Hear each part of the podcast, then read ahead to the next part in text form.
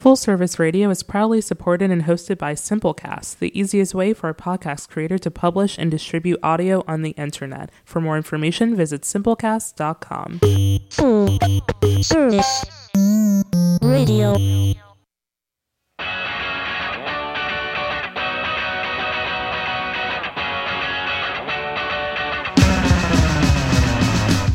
Hello, everyone. Welcome to BYT Radio. My name is Brandon Weatherby. BYT Radio stands for Brightest Young Things Radio. Brightest Young Things is an arts and culture website based out of Washington, D.C., with a presence in New York and Chicago.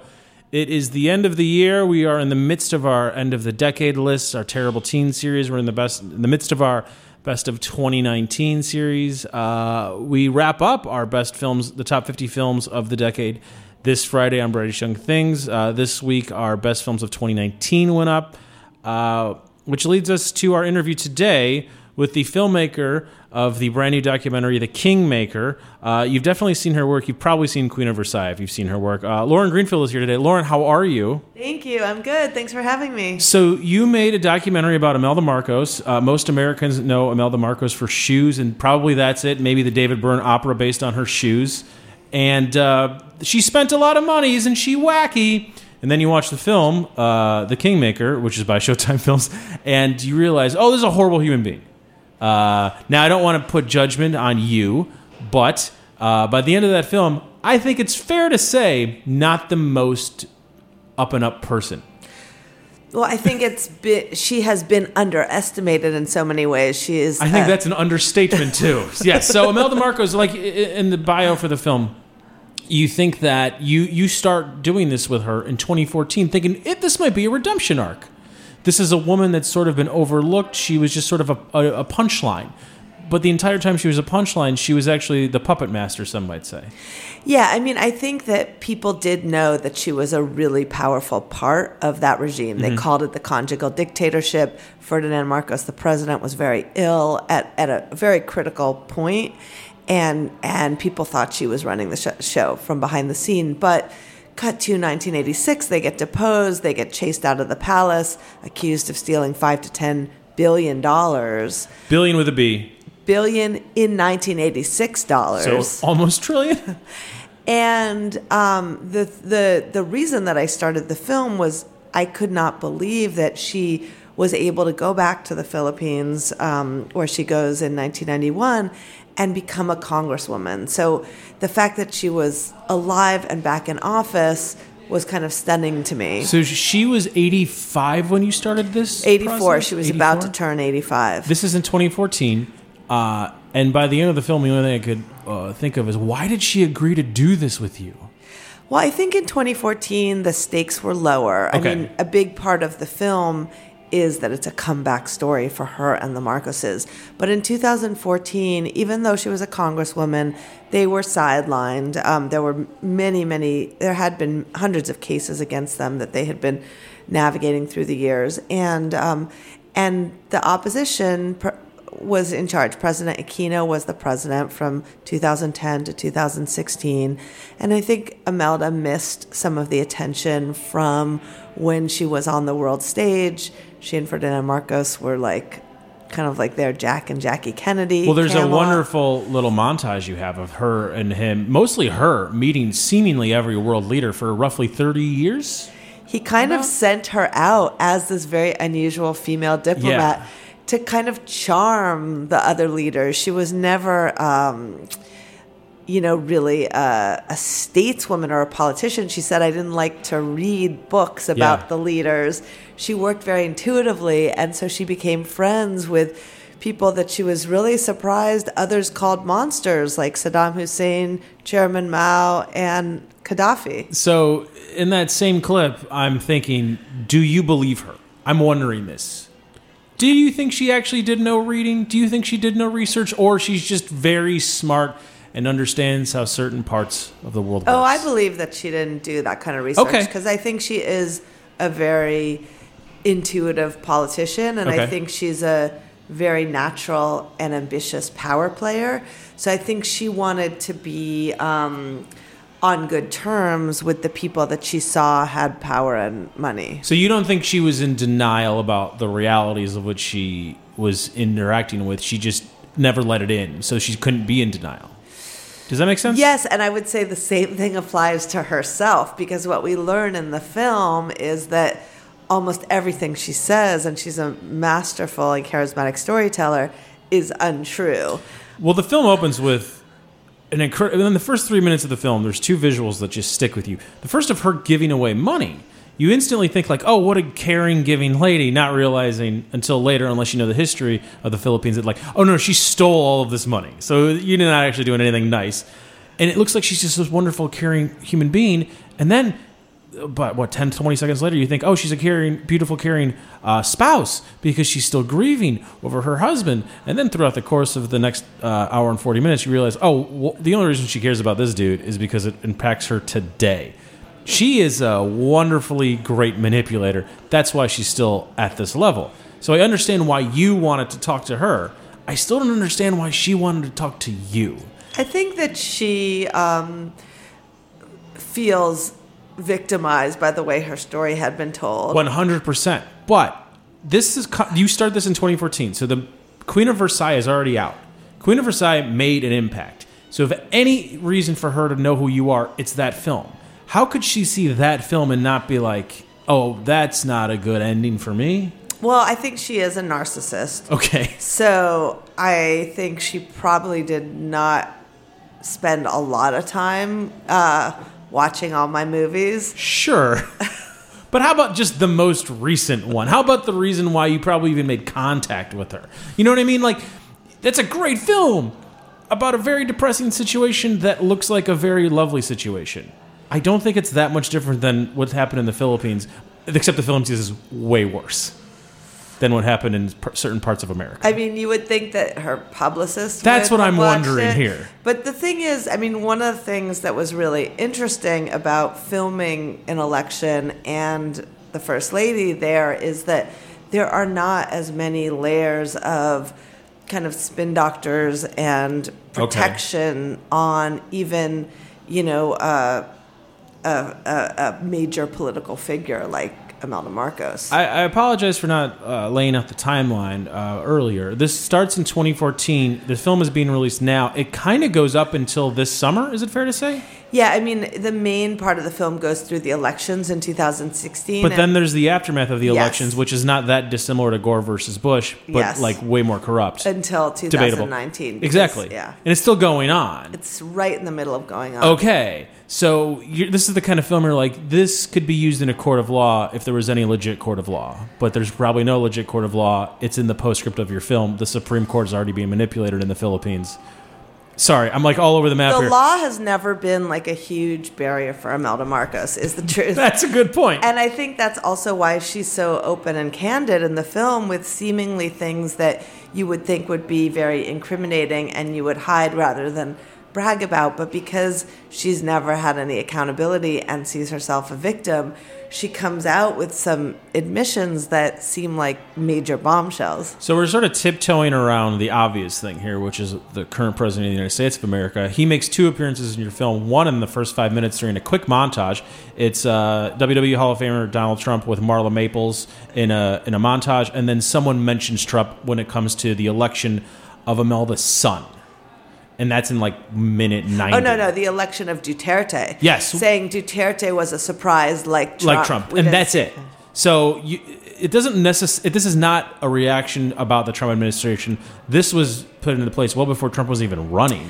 Although he certainly his his election certainly impacted my thinking in the edit of the movie because Okay. most the edit was it was a very long edit, um, almost two years, but really between 2016 and 18 or into 19, and um, and first Duterte was elected.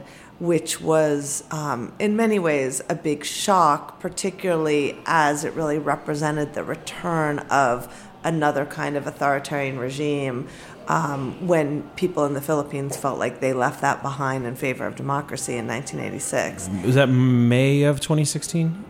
Uh, Something like that. Yes. And then I think like a month later was Brexit, So and then Duterte, and Yes. then Trump. exactly. And- so yeah, you personally, were you surprised what happened on November 9th, 2016? yes. You were. Okay. Okay. Although, I mean, yeah, I did a book and a movie called Generation Wealth. Yes. in a lot of ways, Donald Trump is the apotheosis of Donald of, of Generation Wealth. So, in some ways, the work predicted his rise. But me personally, I would say it was more putting the pieces together in retrospect. Um, when Duterte won, I told my crew it was not going to happen in our country, and then six months later, ate they my all words. laugh at you? Yes That's great. and and of course, you know, there has been some mutual admiration between Trump and Duterte. But I think the thing about the story is it was really a cautionary tale for us in terms of how um, fragile democracy is and how um, quickly they they uh, went back to so many of the um, policies right out of the Marcos playbook. Well, it's it's heartbreaking in a lot of different ways. The two biggest is probably the persecution and prosecution and uh, and detainment of political prisoners that should have never been detained, and it's just straight up depressing. They were fighting; they were part of the opposition, and when I say the opposition, that's literally what they were called. And then the other depressing part is the slums um, that the Marcoses made happen. Without the Marcoses, you could say the slums don't ever exist because they take care of the people with the money, the billions of dollars, some of which went to New York City real estate. Um, and now these same people in the slums are goes, well, I, I like the Marcos because the Marcos were better. Is it sort of the devil you know situation, or is it just ignorance? No, is it a I don't- media thing? What I don't is think it? it's the devil you know because um, uh, one of the issues and one of the things the Marcoses took advantage of is the fact that many young people who are voting did not remember before 1986. Oh, there's, a, there's a, another depressing scene that you have. Then they're in the schools, and it's the very basic. He who controls the past controls the future. Uh, rewriting the textbooks, rewriting the history of it. That's a given. But I'm assuming though that like the internet's not huge there. Public radio's not huge. Internet there. is huge. Internet is huge. They are, I think, the number one users of Facebook in the world. And that was a huge part of how the Marcoses were able to rewrite history because, for one, the, the um, terrible abuses during martial law did not get put in the textbooks in a rigorous way. And for two, the huge resources of the Marcos money, much of which was not recuperated by the government, went into social media. Could you? Uh, would do you want to say the postscript in your film about Facebook now, or should I? Oh, you can They there was like like over hundreds of thousands of ads between. yeah. between- hundreds of accounts that were controlled by Duterte and the Marcoses were shut down. And the thing that on Facebook. on Facebook, and even though there is such poverty, so many poor people do have access to the internet. And one of the interesting things is that you pay for a certain amount of data per month on your service, but Facebook is free. And so for many people, Facebook is the primary source of news. And um, of course, that was um, a big way that Marcos and Duterte put forward their propaganda. Now, at this point, should we even is Duterte just a straw man for the Marcoses? No, Th- I- by the way, this is not a conspiracy theory. Uh, I want to make it very clear. Donald Trump is in the WWE Hall of Fame. Duterte was elected, and in the film, we find out that it was his election was somewhat funded by the Marcoses. There's an alliance that's revealed between the Marcoses and Duterte, and um, um, I think Duterte is a very powerful politician in his own right. I think it was a kind of marriage of convenience. Does he win without the Marcoses, in your opinion? Nobody really knows because the amount of money that was given to him is unknown. Um, I think that he had a huge popularity and an admiration of the Marcoses, and their funding very much helped him. And he has returned the favor in several kind of quid pro quo ways. Okay. He gave um, Imelda Marcos a, a hero's burial for the president. Which ties us back to our opening scene in the uh, not opening mont, opening five minutes of the film. So, okay, let's trace all this back. Imelda Marcos, beauty queen, uh, marries a senator. That senator and her, according to her, says, I won't be senator anymore because uh, you don't like politics and you're more important to me. Imelda says, No, I'm going to go to a New York City psychiatrist to say, You know what? I love you so much. I'm going to be grateful. All of a sudden, that gratefulness turns into a president for life in the Philippines. He dies. She becomes uh, sort of public enemy number one, and then flees to Hawaii of all places, right? Oh, they both flee. So they both flee to Hawaii. Yeah. Well, he's almost on his deathbed though. The palace is sort of rated. That's where we in the public find out about the shoes. That's where the jokes become. And this is eighty six. yes, and not just the shoes, but the jewelry, Yes. the bank accounts, the properties. The dresses, the custom dresses. That being said, if you're going to spend other people's money, good job. She spent it well. She great fashion sense. Moving on. I love her shoulder pads. Now moving on. eighty six. Hawaii, correct? Yes. because she's a friend of democracy, friend of the United States. Her son, who's got the best nickname of all time, possibly Bong Bong. Bong Bong moves to back to the Philippines in 1990. You definitely could have cut this from the film, but you kept it in for people like me. He demands a first class ticket. Not important to the story, but totally important to the type of person he is. He's asking for money. His friend gives him a plane ticket. I'm assuming this is two dudes. I don't know why. And he says like, "Hey, I need a first class ticket." Come on, dude. Come on. And he is this correct? A year later, Imelda Marcos moves back, finds out she's sort of beloved still. She's getting sort of a hero's welcome. She runs for senator a few years later, is still a senator. She's a congresswoman. She's a congresswoman. I apologize. She actually first she runs for president. This is in the film because she doesn't win, but she says, "I didn't really want to be president. It was just an alibi to come back." Then she runs for congresswoman, and she's very successful in both the North and the South. which is important. Uh, that's one of the reasons why her husband became president because she represents one side, he represents the other. Now you get the whole. Moving on. Her oldest daughter becomes the governor. Yes. First a congresswoman, I think, but then she's in during the film she's a governor of Ilocos Norte, which Bong Bong has also been a governor of Ilocos Norte. Imelda's also been a congresswoman of Ilocos Norte, so political dynasty is huge there. Is it fair to say there's some sexism when it comes to Bong Bong versus his older, ol- uh, his sister? Because the sister seems a hell of a lot more qualified than Bong Bong to become president, but Bong Bong is the oldest son. Therefore, Bong Bong is, is expected to run as president, and he says it since he was like eight or nine or ten years old. That He's Imelda also the wanted. namesake. It's Thank you. Ferdinand Okay. Bong Bong Marcos. How could you be the namesake if you're Bong Bong? I don't care. Anyways, Bong Bong runs for vice president because you make this clear in the film. Unlike the United States, vice president is on a separate ticket than the president. Uh, he loses. But it's also a back door. It's a, exact which we're getting to. Jesus Christ, this is so familiar. Um, he loses, but uh, it's challenged in the courts. And he cl- loses even more once it's challenged in the courts. And this is still going on. Now the vice president has been dis- deposed or The cur- arrested under trial. What's going on She's right now? still Leni Robredo, who was the vice president who won by a small margin, is still the vice president. Okay. but there have there are government charges against her and many other members of the opposition. And since then, Duterte has replaced people on the Supreme Court to be more friendly to the Marcoses. So Bong Bong still might be vice president, even though she's been vice president for three years. They haven't dismissed it yet. In fact, they have counted that you get to Bong Bong got to pick the three provinces that he wanted recounted. Okay. They have already recounted. They have not found anything in Bongbong's favor. In fact, it went up 15,000 in Leni's favor. and yet, the Duterte majority Supreme Court has not dismissed the case. So it could be that he wins, or it could be that they just keep it going. Yeah. And then he gets the sympathy vote for 2022. Now, in the Philippines, you can only run for one term. So Duterte's only going to be there for six years, even though he should never be there because, you know, the obvious. So Bong Bong is most likely going to run as pres- for president.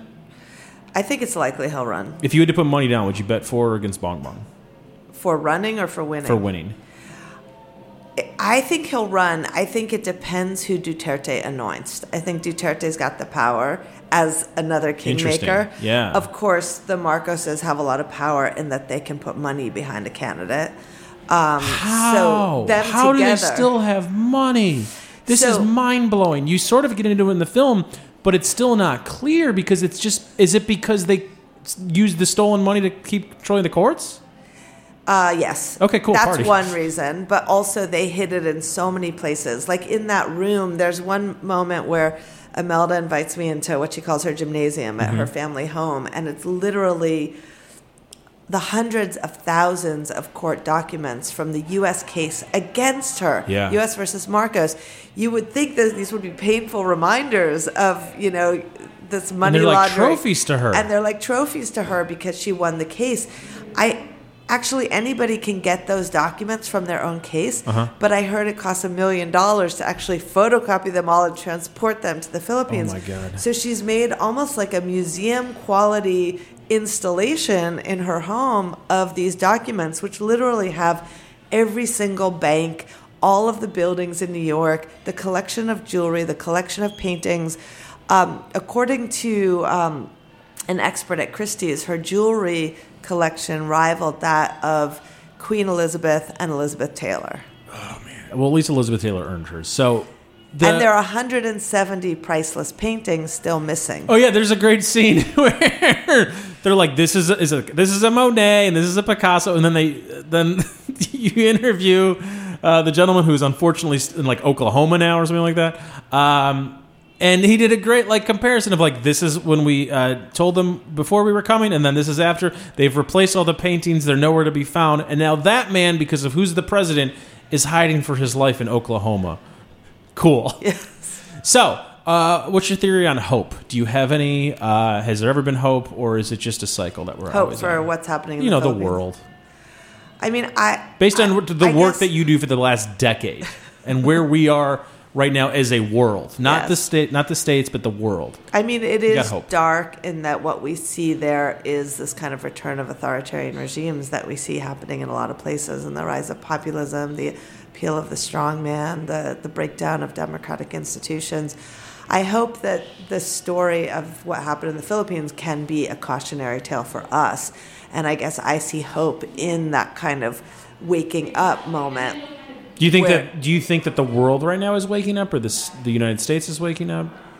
I'm not sure we're there yet. I, Okay. I think that like in Generation Wealth, um, it I, I equate all of these addictions, Mm-hmm.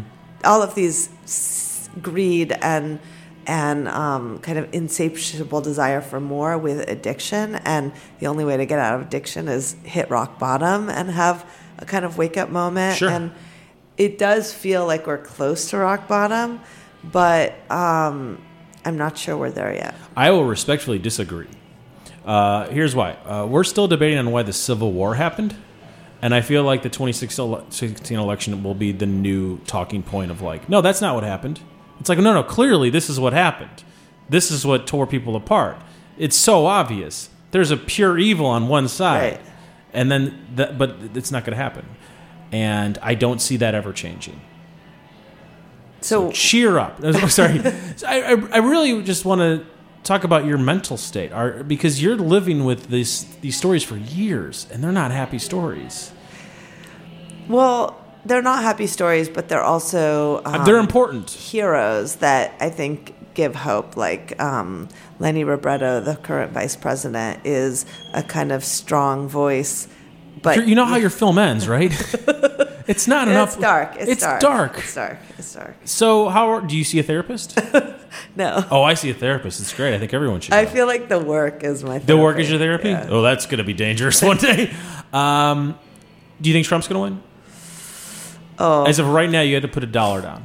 Where do you put that money? I mean, I have to say no because that's the That's hope. that's the hope, but that seems to be a lie. I don't want to go there yet. Fair enough. Speaking of not going there, you're dealing with Susan Rice tonight. Sorry, I'm trying to feed Dick, and I'm succeeding about that. Um, y- your film is currently at East Street Cinema, arguably the best place to see a film in Washington D.C. Uh, at least based on the, the quality programming they do. Uh, why is Susan Rice uh, going to be at the film tonight? We're going to have a conversation about the about the film and Mm-hmm. the issues that it brings up, and I'm super excited to talk to her about it. Uh, what are your thoughts on Susan Rice? I'm not, you're clearly going to say nice things, and I'm assuming. So yes, feel free to say yes, them now. She's incredible, and Great. she has this amazing new book. Um, who do you want to cover next? Because you live with these stories for a long time. I don't know, but if I knew, I probably wouldn't tell you. Fair enough. Fair enough. what is one story that's exciting that you're definitely not going to pursue? I mean, I would love to be behind the scenes with the current president and also the women in his life. Oh, interesting. That would be um, amazing. Do you know who Vince McMahon is? No. Okay, Vince McMahon is the head of the WWE. Do you know what the WWE is? World Wrestling Entertainment, formerly World Wrestling Federation. Now, when does the Imelda Marcos thing, the Donald Trump thing, that happens roughly 1990 because um, Oh, that picture of yeah, them that together. picture of them together. Uh, because Imelda Marcos, sorry, because Donald Trump uh, during WrestleMania four, that was the uh, WrestleMania that was held at Trump Plaza, was currently married to Ivana, Ivanka. Which one is the daughter? Ivana. Ivana. He was married to Ivanka, and Marla Maples was sitting in the row behind him. And then the next year, uh, she was sitting next to him because they were separated. And then two years later, when Marla Maples was uh, a guest correspondent at Engaged. WrestleMania seven, this all matters because now this is where I sound like a conspiracy theorist. Not a conspiracy theorist at all. That's the same era, the same timeline where Donald Trump got away from defrauding the United States government of millions upon millions of dollars, and he convinced the government that his name was worth more than money. Do you see where I'm going with this? Do you see how I'm comparing this to the Marcoses, where the reputation means more than the actual value of the money? And Imelda sums it up for herself and also for her era, I think, or our era, when she says, perception is real and the truth is not. And that's why you need to do a doc about professional wrestling. Because nothing matters except the story. And I think it's incredibly easy to defeat Boris Johnson and Duterte and Trump and Marcos and all of them. You just got to have a better narrative. But coming up with that narrative is extremely tough, especially when you're not willing to fib. Exactly. I don't understand why you can't be a good person and fib. I un- and like I, I that's probably be the thing I'm wondering until I die. Well, I think one of the one of the tragic things in this film is the assault on the truth, and that is one of the things that we're also dealing with. Um, and uh, I think what you see in the story is how dangerous it is that um, that literally the whole experience of martial law and the torture and the oppression and the corruption and the theft can be erased in in literally one generation. Here's the thing: is it even erased or is it spun? Is it spun as something positive? Because they're acknowledging martial law in the film. They're not saying Tiananmen Square didn't happen. They're saying Tiananmen Square happened and it was for the betterment of the people. That's the difference. not just for the betterment of the people. She's going further. She's saying it was good for human rights. Yeah, there you go. It was a great time. It was. The, then the kids in the schools say it was a time of prosperity. So they're not and- denying it; they're spinning it. well, they are denying that people were arrested, tortured, and killed. Yes, but Duterte kind of ran on. We're gonna torture and kill people that are bad And people. nobody cares. That if no no no they care they like him for it. That's what I mean. So you just have to have a better narrative than that. Here's all you got to do. You got to say it. You got to make eye contact with your Duterte. If you're a human being and you're running against a Duterte, go. You're a little bitch. I could punch you in the face and win. Now I'm all of a sudden the most popular man. But if you're on the right side of history, you would never actually say those things because then you're the bad guy. You see where I'm going with this? I'm kind of all over the map, and I apologize. And actually, that's why Andy Ba- Bautista, who's now in exile, spoke up in the film as he was thinking Yeah. about being on the right side of history, um, even though it put him in great peril. But he said, you also have to make sure that history is written right. Yeah. Do you feel like that's what you're doing? Yeah, I do think Yeah. that the part that, that that's kind of my hope with the film is that it can be uh, um, a, a check for what's real. That Imelda gets to tell her story, but right alongside we hear from people who are actually there, who I call the truth tellers. So have you spoken to Imelda since the film has been finished? No, we let her know it was opening in Venice Film Festival, Okay. and we haven't heard a response. So no one from the Marcoses has contacted you. No. Anybody from the Philippines? We've had a huge um, excitement around the film from the Philippines and also from the Philippine American community here. Uh, Oh yeah. a lot of reaction. Um, but I haven't heard from. Can we talk a little bit about distribution? I'm assuming if you're making a documentary now, you kind of want the Showtime, the HBO, the Netflix thing locked in already because that's how a majority of people. E Street's cool. Everyone, every filmmaker prefers there's either stuff on the big screen, but like This many- film is Showtime. And no, I that's what I mean. Okay. That's what I mean. But like, you're currently at the, the movie theater, but like, so many more people are going to see this on Showtime.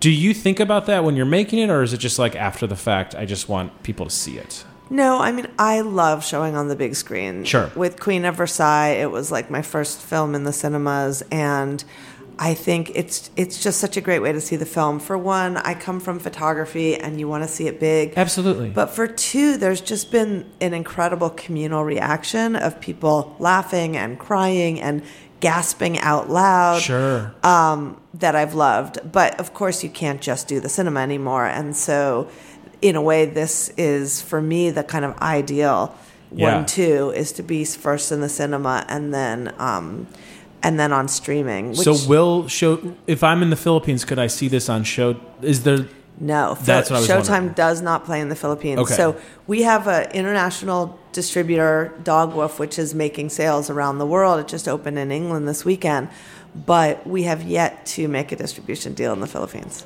Do you think that Duterte or someone else might try to silence this? There are government censors that approve everything that goes on cinema and on television there. So have you gotten to that point yet? Does it need to be sold for rights first and then they goes through the Okay. Good luck with that. Thank you. Are you are you do you think it will be shown? I mean, Duterte has not been a fan of either criticism or the free press. He's uh, Maria Ressa, the preeminent journalist who was the Time Journalist of the Year, has been dealing with his constant attacks. He's been she's um, been arrested twice. There are all of these court cases against her. Um, the major network there, ABS-CBN, is their license is coming up for renewal, and Duterte is threatening not to renew it. That's like the biggest network in the Philippines. So um, he said that um, he said that journalists can be killed if they're corrupt. Um, Thirteen journalists have been killed since he's been in office. So um, I don't know whether. Uh, How big is the uh, illegal downloading streaming community? Well, that's the thing. Yeah, I think there there is a lot of piracy, Yeah. and so I think that um, people in the Philippines will see it one way or another. And the trailer I've heard has gone viral there. That's something. That's something. Good luck. This is a good film, and uh, I felt both very dumb watching it because it's like I feel like I should have known all of this, and I knew so little of this. I just knew like uh, Marcos, uh, greedy, and Duterte evil, and now I know so much more. None of it's positive though. So uh, thank you for contributing to 2019 being 2019. Uh, it's currently in theaters. Do you know when it starts on Showtime? Um, in 2020, in 2020. See in the theater if you can. Uh, yeah, it's a great film if you're in Washington D.C. tonight at East Street Cinema, and uh, I'm sure you're all over the country doing these uh, things. So good luck. thank you. Uh, thanks for listening, everybody. We'll be back in January because this is the last show of the year because it's the holiday season. And uh, I'm going to go buy 3,000 pairs of shoes for everybody. Thanks for listening, everybody, and have a wonderful night. When I became First Lady, it became demanding for me. I have to dress up and make myself more beautiful. Because the poor always looks for a star in the dark of the night. I don't have an answer for why we allow Imelda to even open her mouth. The best politician that I've ever seen is my mother. Her big dream is to restore the greatness of the Marcos family. It's scary if these people are brought to power again. I was always criticized for being excessive, but that is mothering. 3,000 pairs of shoes. shipping animals from Africa. Picasso. Michelangelo. The demonstrators stormed the gates of the palace to take back what they said was theirs. There was a big reception. I had to wear jewelry. And we were told, get into the helicopter. So I put diamonds in diapers. It saved us later on to pay the lawyers. Imelda Marcos has gotten away with murder. That case remains unresolved. Why will I do that? I, I had nothing against him, except that he talked too much anyway. The Marcoses scrubbed clean the sins of the past. Nobody said you can't do it. She came back. They found no skeletons, only beautiful shoes. Little did we know they financed the election of Duterte. paving the way for Bongbong Marcos. People were just taking it too easy, not believing that it was possible.